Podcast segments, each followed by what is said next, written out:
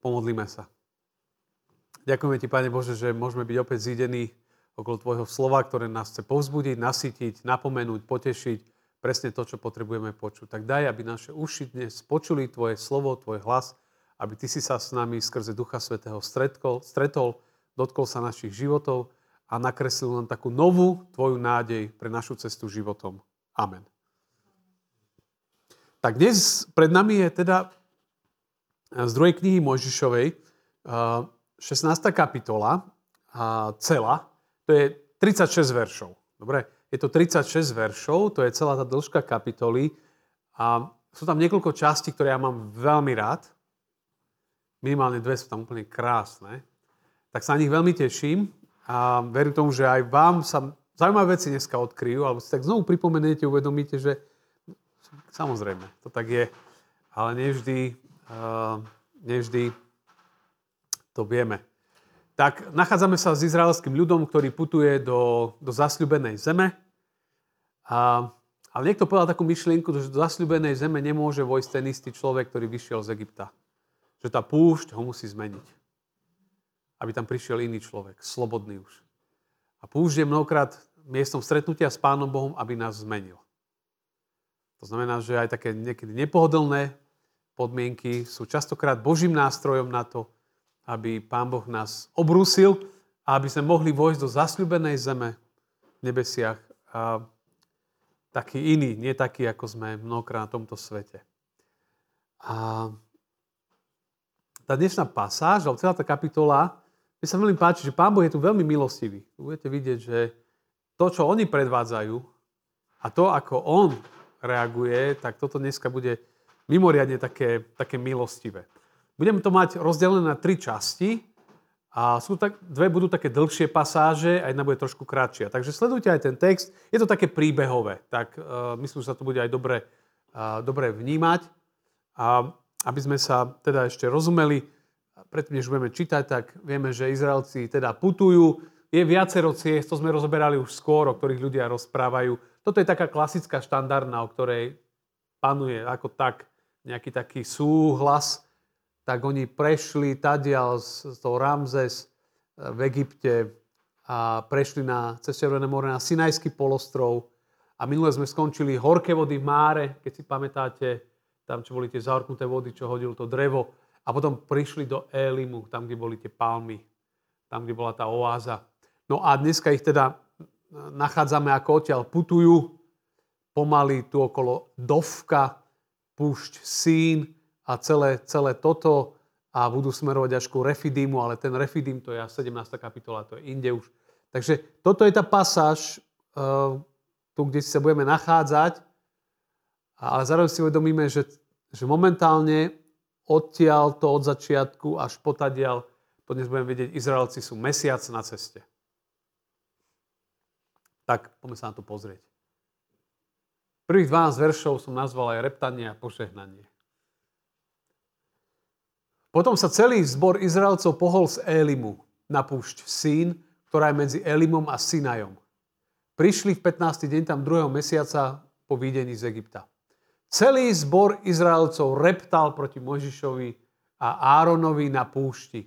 Izraelci im povedali, keby sme radšej boli zomreli rukou hospodinovou v Egypte, keď sme sedávali pri hrncoch mesa, keď sme jedávali chlieb do sítosti.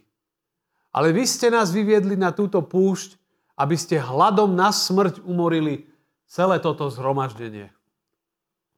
I riekol hospodin Mojžišovi, hľa, ako dážď dám vám chlieb z neba.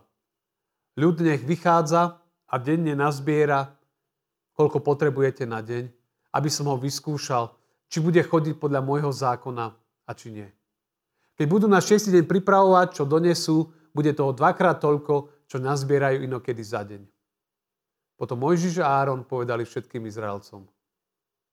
Večer spoznáte, že vás hospodin vyviedol z Egypta. A ráno zase uvidíte slávu hospodinovu, lebo počul vaše reptanie proti hospodinovi. Veď čo sme my, že reptáte proti nám? Ďalej vravel Mojžiš, hospodin vám dá večer jesť meso a ráno chlieb na nasytenie, lebo on počul, ako ste reptali proti nemu. Veď čo sme my? Nie proti nám, ale proti hospodinovi ste reptali. Mojžiš povedal Áronovi, povedz celému zboru Izraelcov, predstúpia pred hospodina, lebo počul vaše reptanie. Keď Áron hovoril celému zboru Izraelcov, oni sa obrátili k púšti a hľa sláva hospodinova sa zjavila v oblaku. Vtedy riekol hospodin Mojžišovi. Počul som reptanie Izraelcov, povedz im toto. Podvečer budete jesť meso a vždy ráno sa nasytíte chlebom a spoznáte, že ja som hospodin, váš Boh. Tak to je táto pasáž, nachádzame sa na ich ceste, Izraelci sú na ceste do slobody, kráčajú smerom ku vrchu Sinaj, ktoré má byť zlomový moment, kde majú dostať prikázania a všetky, a všetky tie veci. Mojžiš ich vedie cestou, ktorú pravdepodobne Mojžiš trošku aj prešiel, lebo však on utekal z Egypta do Midianska, to išlo tadiaľ. Čiže on, Mojžiš nejde takou úplne neznámou cestou pre neho. On to prešiel, keď utekal z Egypta do Midianska a potom z Midianska, keď ho pán Boh vyslal naspäť do Egypta.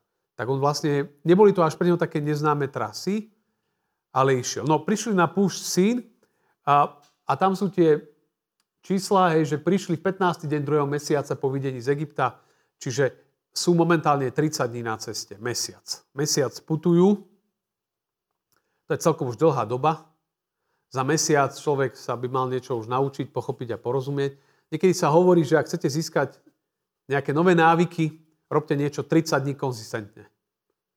A každý deň poctivo nejakú vec, že sa chcete naučiť, ja neviem čo. Ak 30 dní v kuse denne to budete robiť, minimálne niečo sa vo vás naštartuje, nejaký proces, ktorý vám môže vo vás vybudovať nejaký nový návyk. Takže ak rozmýšľate nejakým novým návykom v svojom živote, minimálne 30 dní to je taká všeobecná, všeobecná vec. Inak, inak by som ešte povedať to, že v 4. Možišovej, 33. kapitole, prvých 49 veršoch je, je, je, je presný opis celej cesty. Z Egypta až do zasľubenej zeme. Tam je to parádne vykreslené. Presne tie všetky miesta. Zastávky, chronologicky, perfektne. Čiže my teraz sme, ja to ani nebudem tu čítať, to sme iba za začiatku na tej ich cesty, ale keď si to chcete doma dobre pozrieť a prečo ako išla cesta, 4. Možišova 33. kapitola, prvých 49 veršov, presne opisuje cestu. No, no a my vidíme teda, že ako im ide cesta, veľmi príjemne, a všetci nadávajú a, proti Mojžišovi, aj proti Áronovi, sú a, frflu, a, repcu, idete po púšti, to je celkom monotónna cesta. A, tie ich slova, ktoré, ktoré tu písateľ zaznamenáva, tu ide to skoro až na, na ja by som to definoval skoro až rúhanie.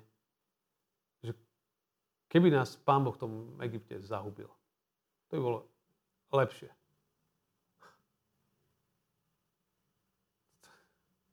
To sú vážne slova. A potom spomínajú. Sme sedeli pri hrncoch mesa. Mali sme chleba do sytosti. Pomôžem vám ešte iným textom. Zo 4. Mojžišov 11. kapitoly 5. verš. Spomíname si na ryby, ktoré sme jedávali v Egypte. Zadarmo. Na uhorky, dyne, pór, cibuľu a na cesnak. To je doslova opis Biblie. Čo si všetko spomenuli? Nie? Ryby, cesnak, pór, cibuľa. Dobre nám tam bolo. Zadarmo to bolo. Jedli sme Také dobre to bolo. Nevadí, že sme boli otroci.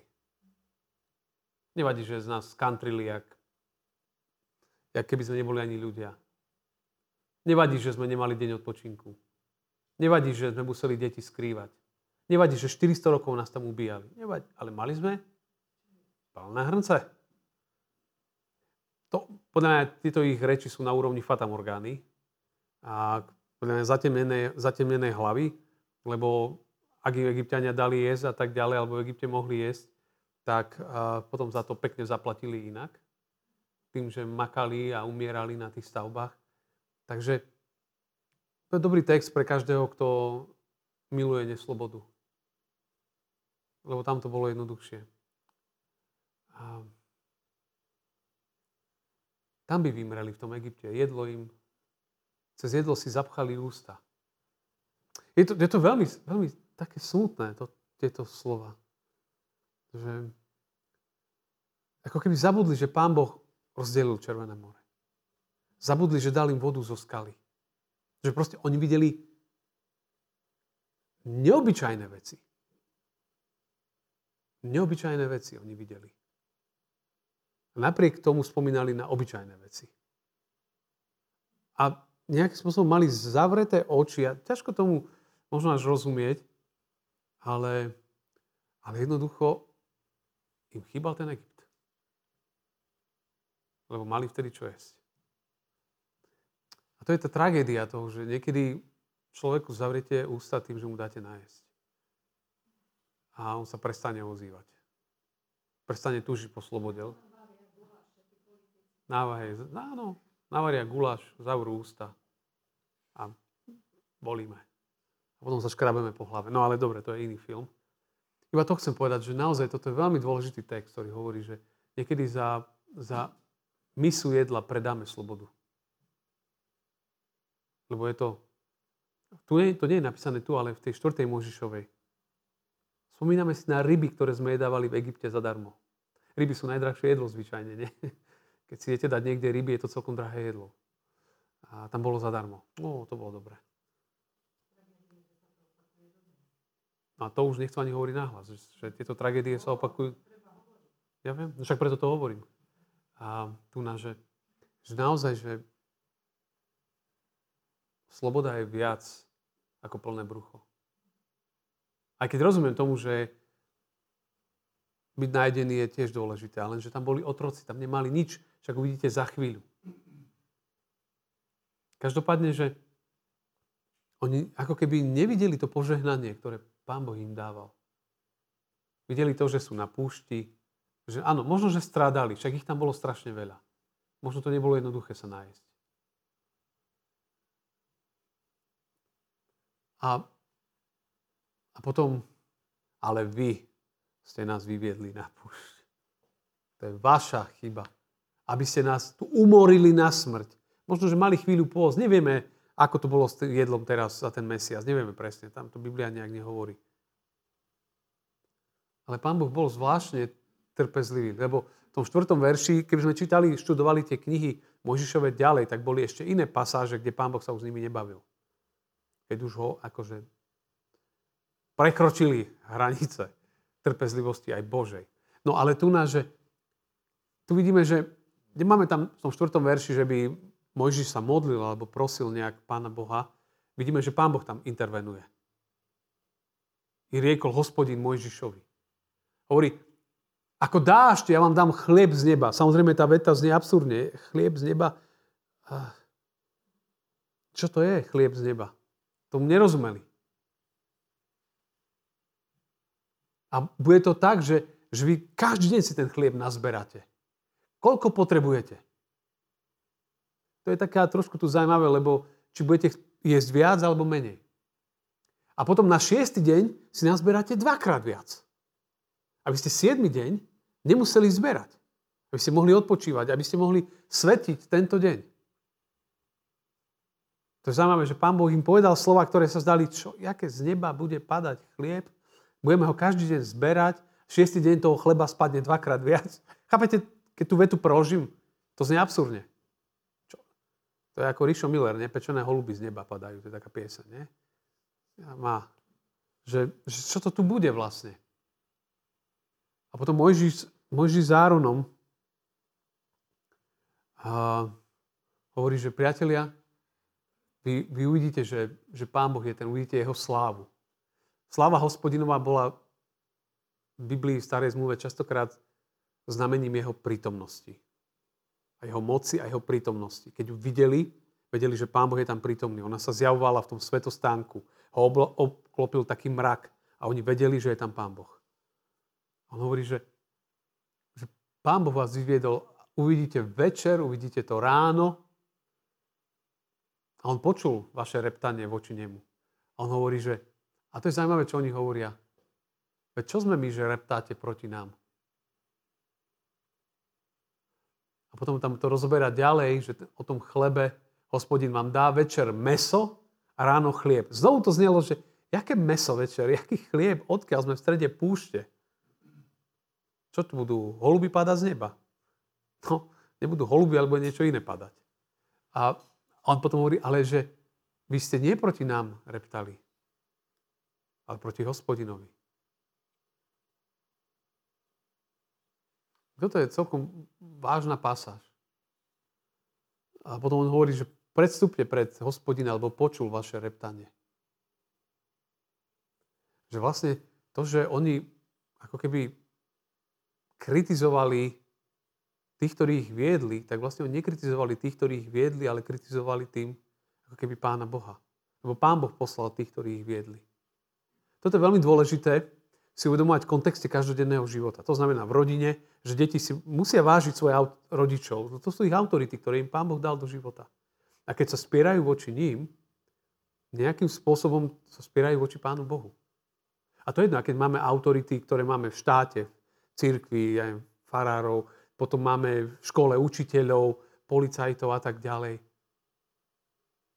Že človek musí mať úctu a rešpekt, lebo vlastne, a mi to tento text tak naznačuje, že, že tým vlastne ako keby proti Pánu Bohu išiel. A ja nehovorím teraz, že, že sa nemá kritizovať, ak niekto robí niečo zlé. Samozrejme. Hej, to zase nemám, ne, nemôžeme si zatvárať oči pred zlom a tváriť sa, všetko je. To, to v žiadnom prípade k tomu to nehovorím. Ale treba mať múdrosť. A vážiť slova. To je veľmi dôležité. To je pre mňa výzva, pre každého jedného z nás. A potom hovorí, že Mojžiš hovorí Aronovi, ktorý mal ako keby viesť takú až špeciálnu bohoslužbu. Prestupte sa všetci sem pred Pána Boha.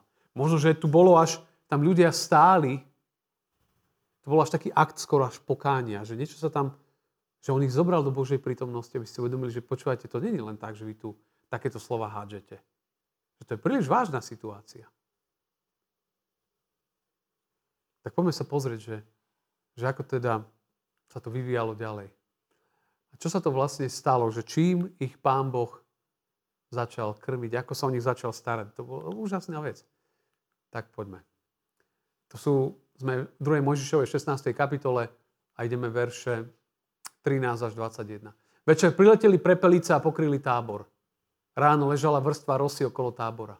Keď rosa uschla a hľa na púšti, ostalo čosi drobné, zrnité, drobné ako inovať. Keď to Izraelci videli, hovorili jeden druhému, čo je toto? Lebo nevedeli, čo je to. Mojžiš im povedal, to je chlieb, čo vám dal hospodin na pokrm. To je to, o čom hospodin prikázal, zbierajte z toho každý, koľko zje. Omer na osobu každý si naberie podľa počtu duší, ktoré máte v stane. Izraelci urobili tak, nazbierali jeden viac, druhý menej. Keď to potom merali omerom, ten, čo nazbieral viac, nemal nadbytok a ten, čo nemal, ten, čo menej, nemal nedostatok. Každý nazbieral, koľko zjedol. Potom mi Mojžiš povedal, nech z toho nikto nenecháva zvyšok na ráno. Neposluchli však Mojžiša, ale niektorí si ponechali z toho na ráno. I ščerlivelo sa to a páchlo. Mojžiš sa na nich nahneval. Potom zbierali každé ráno kto koľko zjedol. Keď však slnko prihrialo, roztopilo sa to. Fascinujúce. Toto je úžasná pasáž. A naozaj sa pán Boh o nich postaral. Čo sa stalo večer? Prileteli prepelice a pokryli tábor. Fúha, to sa dá interpretovať viacerými spôsobmi a náznak takého logického vysvetlenia je v tom, že že v tých časoch sa dialo aj to, že prepelice lietali z Afriky cez Sinajský polostrov a častokrát tie, tie vtáky sú také, že oni sú také jednoduchšie a potom už nevládali a oni niekedy popadajú, že sa prepelice dajú ľahšie chytiť, ľahšie sa to dá unaviť. Um, čiže mnoho z toho je aj reálne, že prepelicu relatívne ľahko uštvete a chytíte. Ale mm, no, to, čo vieme, je, že že ich bolo veľmi veľa, že to pokrylo celú zem, že to všetko bolo úplne zaplnené. To znamená, že tu bolo, tu bolo nadprirodzený Boží zámer, že mnohé veci, ktoré sa vyzerajú, vyzerajú byť ako také reálne, Pán Boh vie znásobiť a urobiť ich, urobiť ich úplne inak. Čiže zrazu večer meso. Hej, Pán Boh vám dá. A zrazu to prišlo. To bolo mimoriadne. Tie prepelice potom nepadali každý večer. To bolo tu na a potom bude ešte nejaké miesto, ale tam už padli trošku iného dôvodu. A tam už to nedopadlo dobre. To bolo inak ako toto. Ale to, čo padalo, každý deň a to, čo si mali zbierať, je to druhé. To je manna. O nej budem hovoriť ešte v tej tretej pasáži, len zo žalmu 78. verše 23-25 je veľmi pekná pasáž. Dal teda hore rozkaz mračnám a poroztváral dvere nebies. Manne dal padať na nich, aby jedli. Dal im nebeské obilie. Úžasné. Anielským chlebom sítili sa ľudia. Poslal im stravy do sítosti. Krásny text. Čiže vidíme, že toto je nebeský pokrm. Prepelice bol veľmi taký bežný, reálny. A manna, to už bola taká špecialitka nebeská, o nej poviem za chvíľku. Ale tá pointa, tak oni keď to videli, že čo to je, čo to je vlastne toto, nevedeli to definovať. Oni však to je ten chlieb, to, to je ten chlieb, ktorý sme, o ktorý vám bol sľubený. A potom je zaujímavé, a teraz, tak, a teraz zbierajte z toho každý, koľko zje. Omer na osobu. Omer, tam tie čísla lietajú medzi 2-3 litre, tak by sme to nejak mohli definovať. A každý si naberte podľa počtu duší, ktoré máte v stane, hej, čiže koľko je vás v stane, toľko omerov nazberať. A jeden nazberal viac, druhý menej a potom sa to meralo, to je také zaujímavé. A kto mal viac, tak sa mal podeliť s tým, kto mal menej, aby sa to dorovnalo. Aby nikto nemal viac, nikto nemal menej, aby tak nejakým spôsobom spoločne na tej púšti kráčali a bolo postarané jeden od druhého. Čo je a, taký zaujímavý, zaujímavý model v tom putovaní.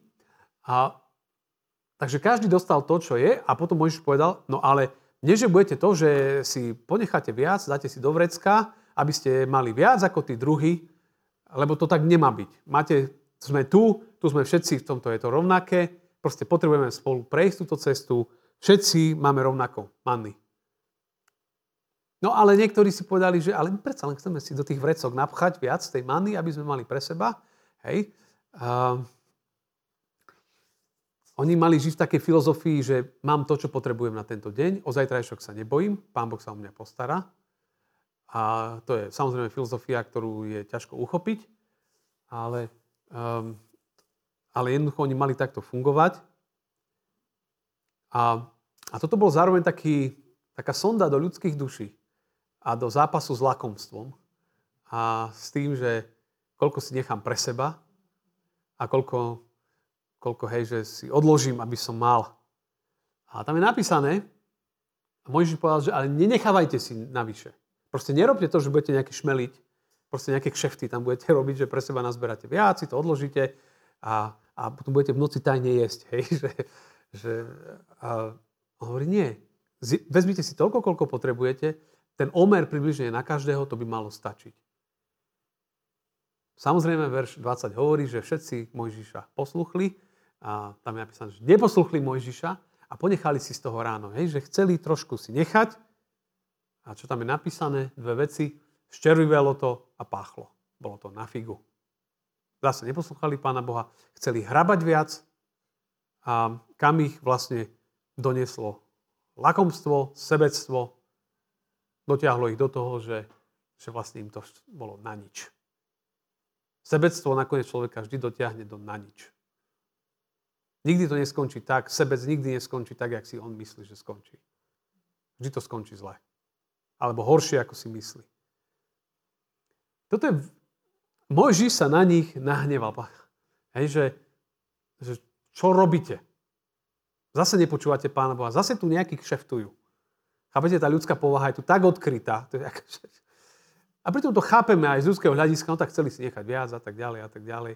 Ale vlastne tu, ale oni nepočúvali Boží príkaz. Im bolo povedané, že proste berte iba toľko, koľko potrebujete. Nebojte sa, na druhý deň to spadne znovu. Nebojte sa.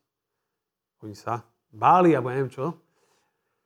No a potom zbierali každé ráno, kto koľko zjedol a keď sa šunko prihrialo, to celé akože proste zmizlo. Čiže to bol ich chlieb, ktorým sa mali starať.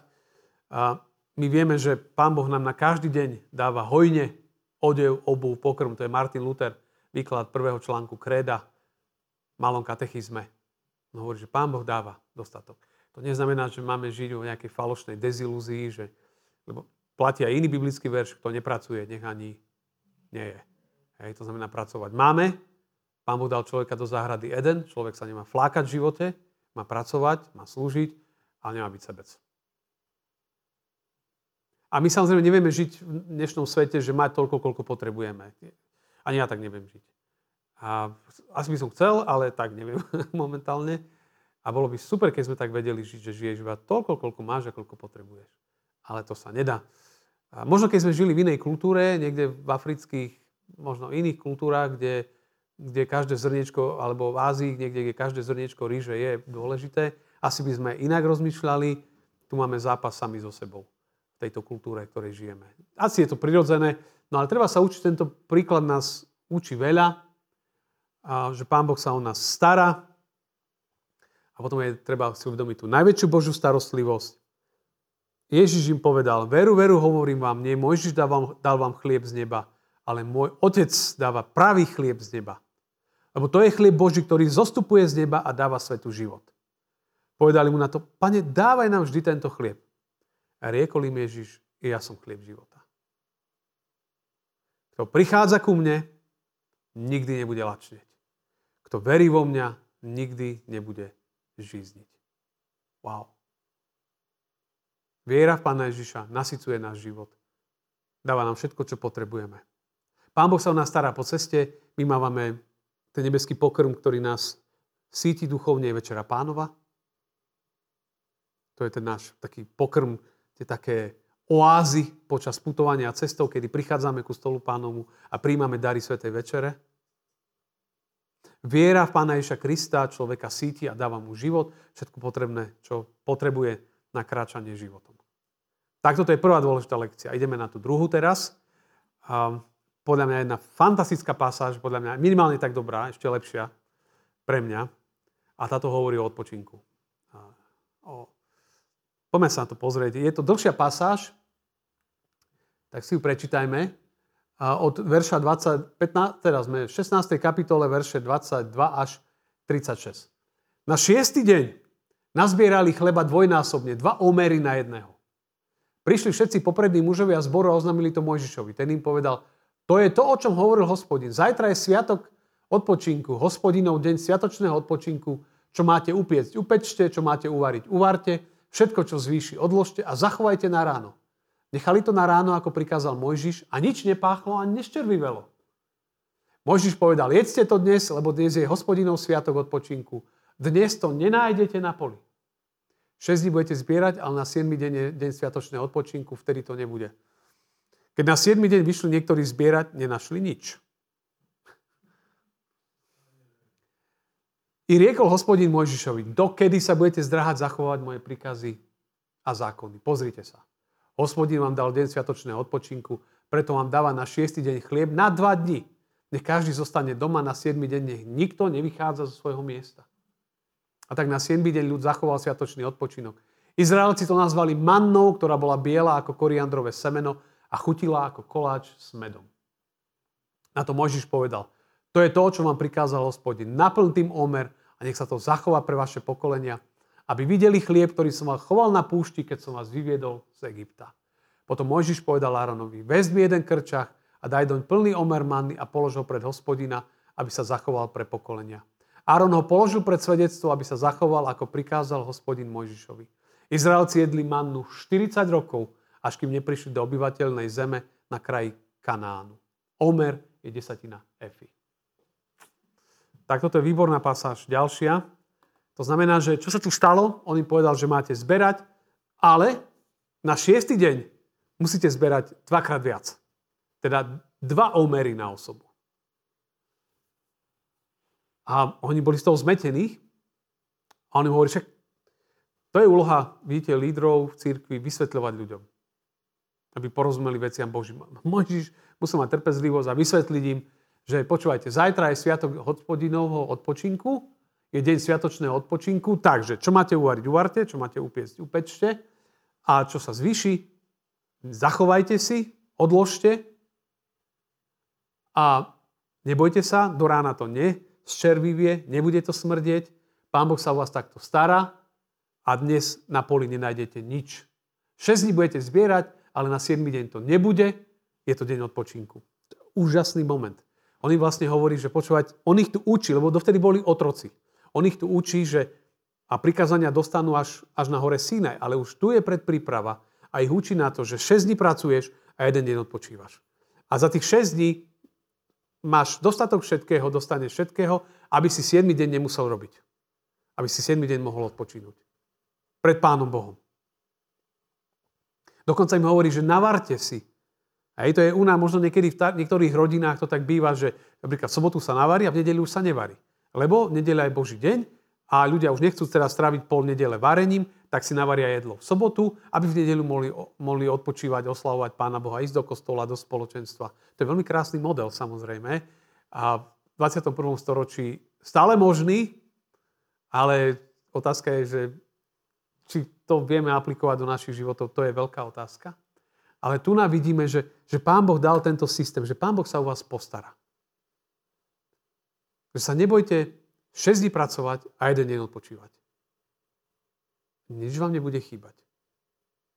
Ale našla sa tam partia ľudí, na 7. deň vyšli niektorí zberať a našli nič. Zase tam boli ľudia, ktorí neverili. A to je to, že proste ja musím makať 7 dní v týždni, ja nemôžem odpočívať, není čas na to, proste musíme pracovať, zarábať, vytvárať zdroje, peniaze a potom, potom umrieme na infarkt. Lebo si neodpočinieme. Sa prepracujeme, skončíme u lekára. A tak. To je to, že hľadáš ten 7 deň a nenájdeš to, čo si myslíš, že nájdeš. Že tam nájdem tie peniaze. Možno tej chvíli nájdem, ale jedného dňa ma ovali. Lebo jednoducho, ak idem proti Božím prikázaniam, jednoducho ma to dobehne. Toto je Boží stvoriteľský princíp. 6 dní pracuješ, jeden deň odpočívaš. Tak to Pán Boh nastavil. A hovorí, že Pán Boh vám dá všetko, proste majte jeden deň odpočinku. A zachovajte ten deň. Proste naozaj vypnite robotu, Nerobte to, čo robíte 6 dní. Ten 7 deň musí byť iný. Musí byť výnimočný. Je to oddelený deň pre Pána Boha na spoločenstvo s ním. Tam nie je to, že chodíte po poli a zberáte. To není deň makať, je to deň odpočinku. Tak toto je krásna pasáž. Dôležitá mať jeden deň odpočinku. Ak človek ide v kuse, to nedá. A Pán Boh sa stará aj za tých 6 dní. Kto jemu dôveruje, ten 7 deň mu nič nebude chýbať. To je základné pravidlo života. No a potom je tam to trošku rozobratý ten záverečnej časti o manne.